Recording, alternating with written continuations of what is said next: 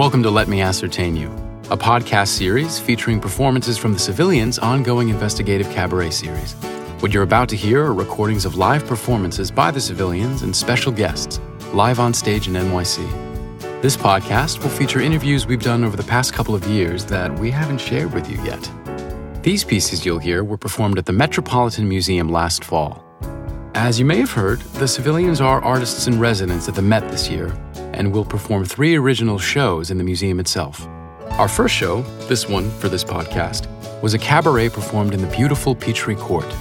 We were staring at the nude sculptures in that space and throughout the museum, and lots of questions about the representation of the body and beauty, past versus present, came to mind. So that's what we explored in this eclectic cabaret how beauty, sex, love, and the body intertwine. Listen to some of those stories now. First up, we have Jeanine Serralles performing an interview we did with Ana Yolanda Escobar, a prisoner at the El Buen Pastor Women's Prison during the prison's annual beauty pageant. Okay, my name is Ana Yolanda Perez Escobar, and I am the queen mother of Cell Block 5. Now, you know, each cell block has a young woman that they elect as the queen, and then, like me, the queen mother. And you know, when I stood on that stage in the pageant, I felt fear, terror, sweat. When I was standing there in my high heels, and every bit of my body was shaking, and all the women are screaming, Doña Yolanda! Doña Yolanda! It was sensational. It was my moment. It was me. I was the center of attention. I never in my whole life been the center of attention. Not when I was a girl, not in my childhood, not even when I was sentenced. Never. but you know, you know, eh, I thought, you know, when I when I entered this pageant, I said, you know what, I'm gonna do it. I'm gonna do it because never in my whole life, you know, I I, I was never, I had never had anything to do with winning in my life. But everything I do, I do with love. You know, I love everything. I love everything that God has given me. Gracias a Dios. I think I love everybody here. I love love is like a fountain of life. Everybody tells me that I radiate love. I don't know. You tell me. I might. Anyway, so I am here for theft. You know, for 40 years up till now, my life was filled with sadness. You know, my, my mother, you know, she uh, took her life when she was 16 years old and I was six months old. She took an overdose of totes, which is a drug that um, uh, disintegrates her organs. And my father had abandoned her because his family wouldn't accept that my mother was just a, a, coffee seller at the bus stop. And his family owned all the buses so they was rich. And and um, and I was raised by my grandmother and my aunt and my uncle and they were like my brothers and sisters and that's what I called them even though they rejected me uh, because probably they didn't accept that, uh, you know, about my mother having me. Um, and so 25 years ago, I went one day to visit one of these uncles. And my son Eduardo was uh, seven years old then, and uh, he saw their house. And, you know, they had a television, they had Betamax, they had games. And my son was so hungry, and they gave him food, and, and, and he was so happy. And so they told me, you know, let him stay here a couple of days. And I said, well, this is good, so he can eat. But then when I went back to get him, they wouldn't give him back. They said, oh, well, you've been letting him starve and um, and you have other children anyway so we're not going to give him to you and i cried i screamed i said i'm not going to give him to you and uh, they said, well, okay, well, if you can bring him toys and clothes before Christmas, I'll give him back to you. My uncle said this.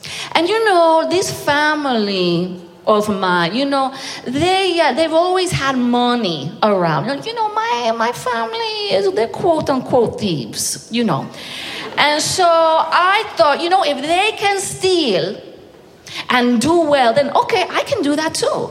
And so I went out and I started stealing in stores, you know, all sorts of nice toys and all that. And, uh, and I went back to pick up my boy, and then I kept stealing.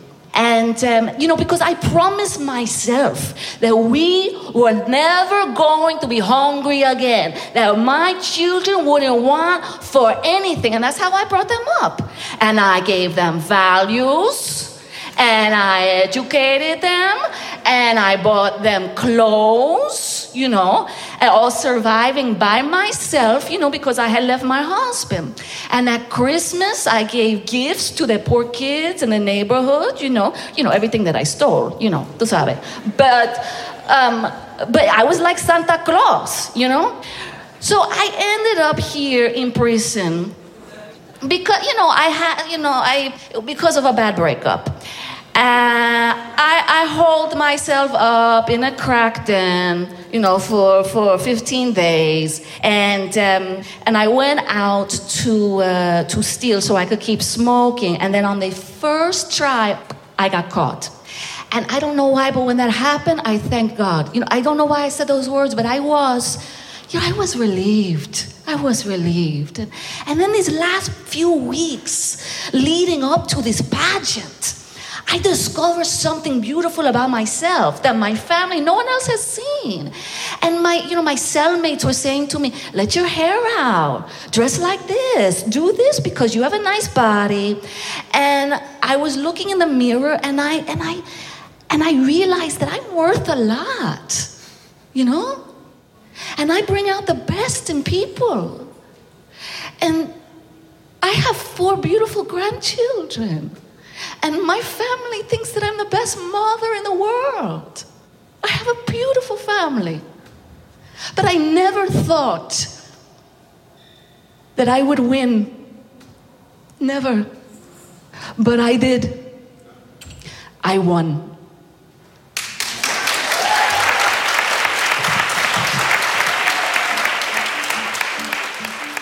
Next up, Nedra McClyde performs Pookie who we interviewed for our investigation into weddings in America.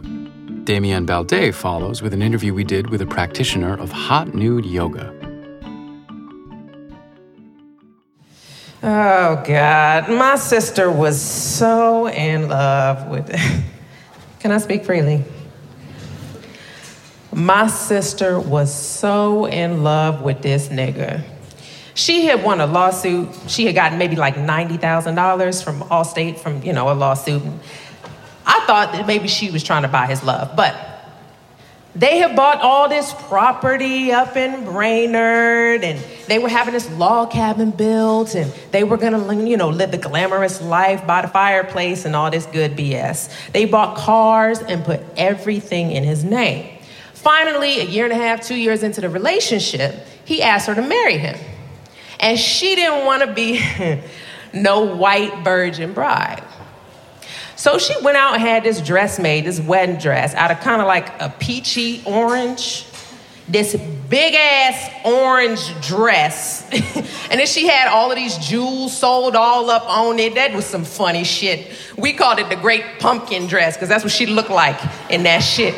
So I'm fixing the food that Saturday, the day that we were having the wedding. And, you know, it was like August, it was still hot. She had like 10 bridesmaids, 10 groomsmen. I mean, this huge wedding party. And I know how to make weddings. And so I'm setting the food up, I'm setting the cake up, I'm like popping this last tablecloth.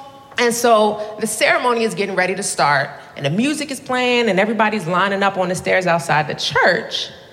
And I see this tuxedo going down the street. And I'm like, who the hell is that leaving now? And so I kind of look back and I glance and then I said, Rodney, and this is my big older brother, who is that leaving down the street? He said, that ain't nobody. I wish they just hurry and get this shit started. It's hot in hell. I'm sick of this shit. It's hot as hell out in this motherfucker. So I get to where I can see who it is. And it's Charles, the groom. And so I'm like, Rodney, Charles just left. And Rodney's like, no, he didn't. I said, the hell you think? So then I'm like, oh shit, I can't let my sister walk down this aisle and they thinking that this man is gonna show up. And so I go in the building to tell her. And Edwina, this evangelist or whatever in the hell she's supposed to be, she turns around and she's like, You can't go in there. The ceremony's about to start. And I'm like, Look, move the fuck out of the way. I got to talk to my sister now. No, you can't go in there. And I'm like, Edwina, now I'm trying to be nice to you, but I ain't been saved my whole life. So, you know, so you need to get the fuck out the way because this nigga just left. And so, you know, I kind of go around and I go in there and I tell my sister, this nigga just stood your ass up. She's like, what do you mean? He didn't go anywhere. And I'm like, sis, do you really want your fucking feelings hurt? The nigga left you at the altar. And then I just walked out. And then I go and tell my other brothers and my sister and stuff, and everybody just kind of got up and left. And then we just walking down the street. Some people ran down the street to see if they catch him. I think he had a getaway car some damn where because couldn't nobody catch his ass. Couldn't nobody find him anywhere. Seriously. And there was like three, four hundred people in that church. It was packed. Edwina had to go down on that stage. She had to tell them people, I'm sorry, the wedding has been called off. And you know, she's like, she's a real high yellow. Her ass was red as a beet. and so after that, we all just kind of went to my sister's house and we just had a party there because you know we had all of that liquor and stuff and we all got drunk. We had a party for two days. Everybody was drunk. Everybody. Yeah, it was crazy. We seen Charles the groom about six months later, and he told some people he just didn't want to get married. And we were like, well, why didn't you tell us that? You could have saved us a lot of money. Oh, yes, and let me tell you something. All that property, all them cars and stuff that she and he bought together, he took every single thing. She didn't have nothing. Nothing. She went down to the courthouse to try to get some papers and stuff, and they told her that there was there was nothing that they could do because her name wasn't anywhere to be found. And she was really embarrassed. She left that church after that because she was a member. She was too embarrassed. People were making fun of her and stuff. But who wears an orange wedding dress? And she wanted something different and elegant. And oh, she wanted the carriage and the white horse. And she didn't have no carriage, though. She just wanted to be a princess, a queen, like she is. she had that frog. that nigga was a frog. I'm sorry. oh, that's what my brother said. He said, yeah, that frog didn't kiss your ass though, and you ain't wake up. oh man, we talk shit to her. Yeah, it was bad. It was funny as hell though.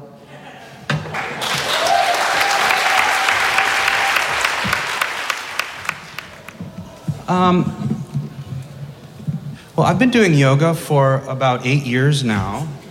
Uh, but I started out as a scuba instructor, actually. And uh, that had a lot to do with uh, helping me to learn to become a man. Um, talk about a masculine testosterone sport. Um, well, scuba diving, it's all about how deep you can go and what you've touched and what kind of equipment you have, etc.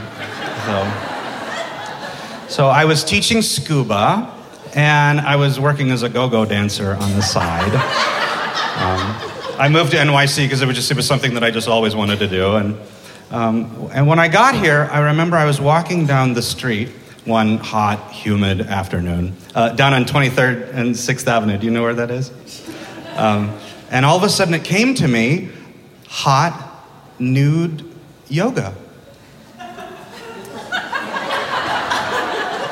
So if you're ever in need of an epiphany, trust me, you'll find it at 23rd and 6th Avenue. So.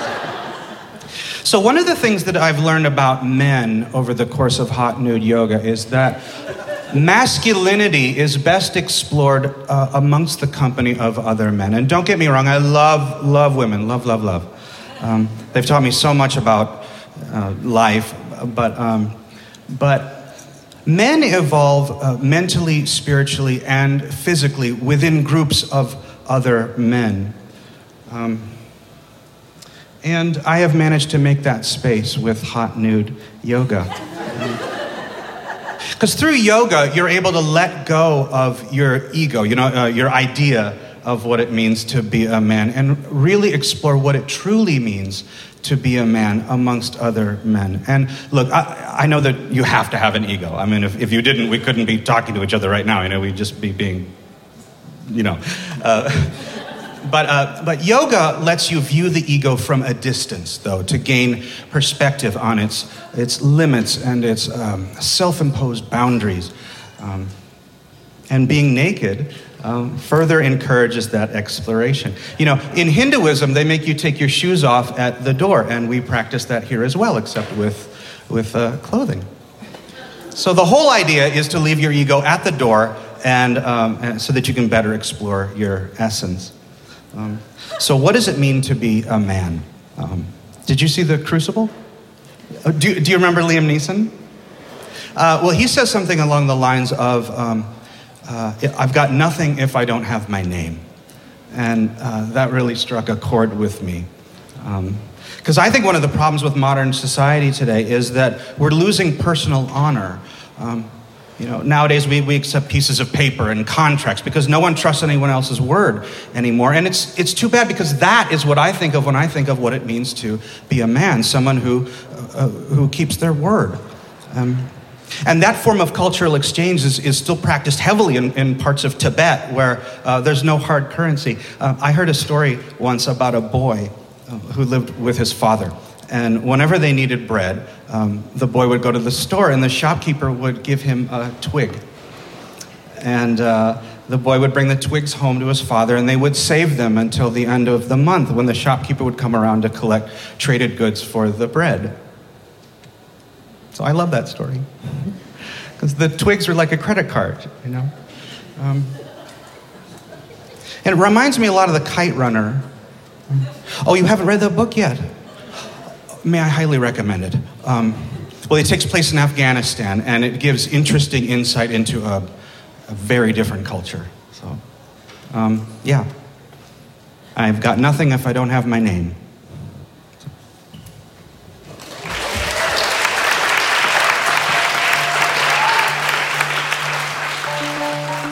Close out, Elise Lewis will perform an original song, Pretty Monster, written by Robin Eaton and Jill Sobule for a new musical we're developing called Times Square. In a castle on the Bowery, on a dark and stormy night, the lightning struck the tower and they said it gave you life. Your blood was made of whiskey, they carved you out of lust. But in the haze, they forgot some essential parts. So they left you on the table, and when you hit the streets, the villagers did not know what to make of such a freak. You are my pretty monster, pretty monster. Yes, it's true. You are my pretty monster. I'm not afraid of you.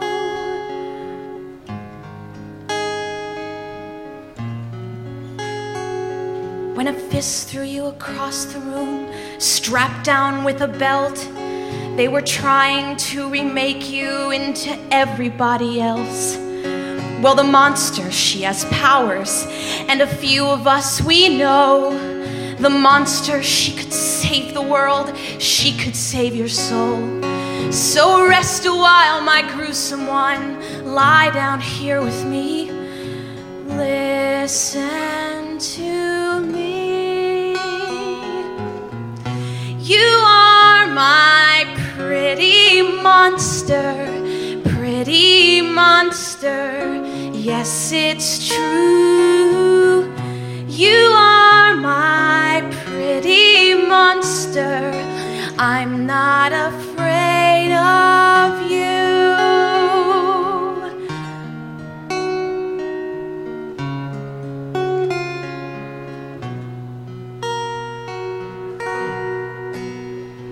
I like your scars, I like your bruises, all the things that you've been through. But if you look a little closer, I'm a monster too. You are my pretty monster, pretty monster. Yes, it's true. You